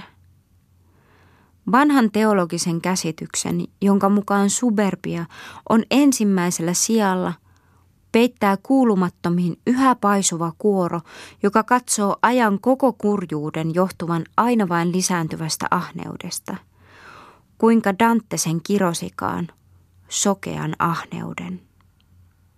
Ahneudesta puuttuu ylpeyden symbolinen ja teologinen luonne. Se on luonnollinen ja aineellinen synti, pelkästään maallinen intohimo. Se on sen aikakauden synti, jolloin rahatalous muutti vallankäytön edellytykset toisenlaisiksi ja vapaammiksi. Ihmisarvon määrittelystä tulee laskutehtävä. Nyt on paljon enemmän vapaata tilaa hillittömien himojen tyydyttämiselle ja aarteiden keräämiselle, eikä aarteissa ole vielä sitä aavemaisen kouraan tuntumattomuuden leimaa, joka uuden ajan luottotalous on lyönyt pääomaan. Kuvittelussa on vielä etualalla keltainen kulta sellaisenaan. Rikkauden käyttökään ei ole vielä niin automaattista ja mekaanista kuin myöhemmin. Rahoja ei sijoiteta lakkaamatta. Niistä saatu tyydytys sisältyy himon ja tuhlauksen kiivaimpiin äärimmäisyyksiin. Tuhlauksessa ahneus avioituu vanhan ylpeyden kanssa. Tämä oli edelleen väkevä ja elävä. Hierarkkinen, feodaalinen ajatus ei ollut vielä ensinnäkään lakastunut. Upeuden ja loiston, elämänkoreuden ja prameuden halu kukki yhä purppuran punaisena. Juuri primitiiviseen ylpeyteen liittyminen luo myöhemmän keskiajan ahneuteen välitöntä intohimoista epätoivoista sävyä, joka sitten näyttää kokonaan hävinneen. Protestanttisuus ja renesanssi ovat antaneet ahneudelle eettisen sisällyksen, laillistaneet sen hyödylliseksi menestyksen edistäjäksi. Sen polttomerkki himmeni sitä mukaan, kun kaikesta maallisesta hyvästä luopumista ylistettiin vähemmän vakuuttuneesti kuin ennen. Myöhäisellä keskiajalla ihmishenki sitä vastoin kykeni ehdottomasti käsittämään synnillisen ahneuden ja hyvän tekeväisyyden tai vapaaehtoisen köyhyyden välisen ratkaisemattoman ristiriidan. Tuon ajan kirjallisuudessa ja kronikoissa sananlaskusta hurskaaseen traktaattiin saakka kaikuu aina rikkaisiin kohdistuva katkera viha, ylhäisten ahneutta pahoitteleva valitus – se on toisinaan kuin luokkataistelun hämärää aavistusta, siveellisen närkästyksen keinoin ilmaistuna. Tällä alalla voivat yhtä hyvin asiakirjat kuin kertovat lähteet antaa meille oikean vaikutelman tuon ajan elämänsävystä, sillä kaikista oikeudenkäyntiasiakirjoista vilkkuu mitä häpeämättömin ahneus. Vuonna 1436 oli mahdollista, että Erässä niistä Pariisin kirkoista, joissa kävi eniten väkeä, Jumalan palvelus jäi 22 päivän aikana pitämättä, koska piispa ei suostunut vihkimään kirkkoa uudestaan ennen kuin olisi saanut tietyn määrän penninkejä kahdelta kerjäläiseltä, jotka olivat käsikähmässä häpäiseet kirkon verinaarmuillansa, eivätkä varattomina kyenneet summaa maksamaan. Piispa Jacques de Chateliertä pidettiinkin hyvin pöyhkeänä, himokkaana miehenä ja maallisempana kuin hänen säätynsä vaati. Mutta hänen seuraajansa Denis de Mulansin aikana oli vuonna 1441 jälleen samoin laita. Tällä kertaa ei Cimetière des Innocensilla Pariisin kuuluisimmalla ja halutuimmalla hautausmaalla voitu neljään kuukauteen toimittaa hautauksia eikä järjestää juhlakulkueita, koska piispa vaati näistä toimituksista enemmän kuin kirkko kykeni maksamaan. Tästä piispasta sanottiin, että hän oli mies, joka osoitti hyvin vähän armeliaisuutta kenelle tahansa, jolta hän ei saanut korvaukseksi rahaa tai muuta sen arvoista lahjaa. Ja totena kerrottiin, että hänellä oli tuomioistuimessa enemmän kuin 50 oikeusjuttua, sillä häneltä ei voinut saada mitään, ellei vetänyt häntä oikeuteen. Täytyy tutustua sen ajan uusien rikkaiden, esimerkiksi Dorsmuotin suvun historiaan. Sen ylen halpamaiseen kitsauteen ja käräjöimishimoon ymmärtääkseen, miksi rahvas syyti lakkaamatta kiivasta vihaansa – saarnaajat ja runoilijat kiukkuansa rikkaita vastaan. Yhteinen kansa ei voi käsittää omaa kohtaloansa ja tuon ajan tapahtumia muuten kuin kehnon taloudenhoidon ja kiskonnan, sodan ja ryöstön, kalliin ajan, hädän ja ruton jatkuvana sarjana. Krooniset muodot, jotka sota tavallisesti sai, kaikenlaisen vaarallisen roskaväen kaupungeissa ja maaseudulla aikaansaama lakkaamaton häiriö, kovan ja epäluotettavan lainkäytön uhka ja lisäksi vielä helvetin, paholaisten ja noitain aiheuttama pelko ruokkivat yleisen epävarmuuden tunnetta, joka oli omansa värittämään elämän taustan tummaksi. Muidenkin kuin alhaisten ja köyhien elämä oli epävarmaa. Myös aatelisten ja virkamiesten elämässä tulevat mitä ankarimmat kohtalonkäänteet sekä jatkuvat vaarat melkein säännöksi. Pikardialainen Mathieu de Couchy on yksi 15 vuosisadan lukuisista historiankirjoittajista. Hänen koruton, tarkka ja puolueeton kronikkansa, joka on täynnä tavanomaista ritariihanteeseen kohdistuvaa kunnioitusta ja perinnäistä moralisoivaa tendenssiä, saa meidät otaksumaan, että hän oli rehti, täsmälliseen historialliseen työhön lahjojansa käyttävä kirjailija – mutta millaisen kuvan hänen elämästään antaakaan meille tuon historian teoksen julkaisia asiakirjojen perusteella? Mathieu de Couchy aloittaa virkauransa Peronnen kaupungin neuvosmiehenä, valamiehenä ja pormestarina vuosien 1440 ja 1450 välillä. Aluksi hän näkyy olleen jonkinmoisessa riidassa saman kaupungin prokuraattorin Jean Froment kanssa – riidassa, jota käydään oikeudessa. Prokuraattori syyttää Deku siitä, milloin väärennyksestä ja murhasta, milloin ilkivaltaisuudesta ja rikoksen yrityksestä. Pormestari puolestaan uhkaa saattaa vihollisensa lesken tutkittavaksi noituudesta, johon hänen epäiltiin syyllistyneen. Lesken onnistuu kuitenkin hankkia itsellensä mandaatti, jonka mukaan Dekushin täytyy jättää tutkimus oikeusviranomaisten suoritettavaksi.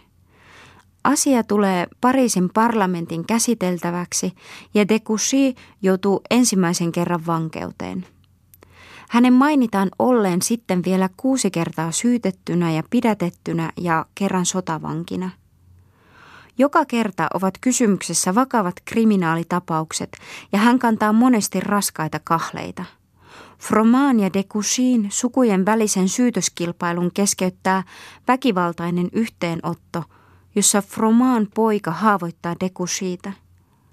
Molemmat palkkaavat roistoja toistensa päämenoksi.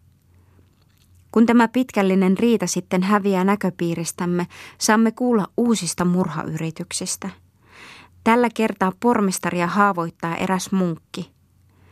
Esitetään uusia valituksia sitten vuonna 1461 Dekusshi muuttaa Nesleen ilkitöistä epäiltynä, kuten näyttää. Tämä ei kuitenkaan estä häntä etenemästä virkauralla. Hänestä tulee Ribmon Bayi, pormestari, kuninkaan prokuraattori Saint Cantonin ja hänet korotetaan aatelissäätyyn. Jälleen useita kertoja haavoituttuansa oltuansa vankilassa ja tehtyänsä katumusta, hän on sotapalveluksessa, taistelee vuonna 1465 Muollerin luona kuninkaan puolella Kaarle rohkeaa vastaan ja joutuu sotavangiksi. Eräältä myöhemmältä sotaretkeltä hän palaa rampautuneena. Sitten hän menee naimisiin, mutta tämä ei merkitse hänelle rauhallisen elämän alkua. Näemme, että häntä syytetään Sinetin väärennyksestä, että hänet viedään vangittuna Pariisiin ryövärinä ja murhamiehenä. Hän on taas riidassa jonkun kombienin virkamiehen kanssa. Hänet pakotetaan kiduttamalla tunnustamaan syyllisyytensä. Häneltä evätään vetoamisoikeus. Hänet tuomitaan, rehabilitoidaan, tuomitaan uudestaan, kunnes tämän vihan ja vainon täyttämän elämän jäljet häviävät asiakirjoista. Aina kun tutkimme tuon ajan lähteissä mainittujen henkilöiden kohtaloita, avautuu eteemme tuollainen kiivaasti kohuvan elämän kuva. Luettakoon esimerkiksi ne yksityisseikat, jotka Pierre Champion on kerännyt kaikista Villonin testamentissään muistamista tai mainitsemista henkilöistä, tai Töteen Pariisin porvarin päiväkirjaan tekemät merkinnät. Kohtaamme aina vain oikeusjuttuja, rikoksia, riitoja sekä vainoja loputtomiin, Vaikka onkin kysymyksessä tuomarin toimeen kuuluvien kirkollisten tai muiden asiakirjojen päivänvaloon tuoma aivan tavallisten ihmisten elämä. Sellaiset kronikat kuin Jacques Duclairin kirjoittama, joka on kokoelma rikoksia, antavat ehkä liian mustan kuvan tuosta ajasta. Armahduskirjeetkin, jotka tuovat jokapäiväisen elämän niin elävästi ja täsmällisesti nähtäviimme, valaisevat vain rikoksista puhuen yksinomaan elämän pahoja puolia. Mutta mistä tahansa materiaalista otettu näyte vakuuttaa kaikkein synkimmät käsityksemme oikeiksi. Tuo maailma on paha. Vihan ja väkivallan lieskat kohoavat korkealle. Vääryys on mahtava – Paholainen peittää mustilla siivillään kolkkoa maata. Ihmiskunta odottaa kaiken pikaista loppua, mutta ihmiset eivät käänny. Kirkko taistelee, saarnaajat ja runoilijat valittavat ja kehoittavat turhaan.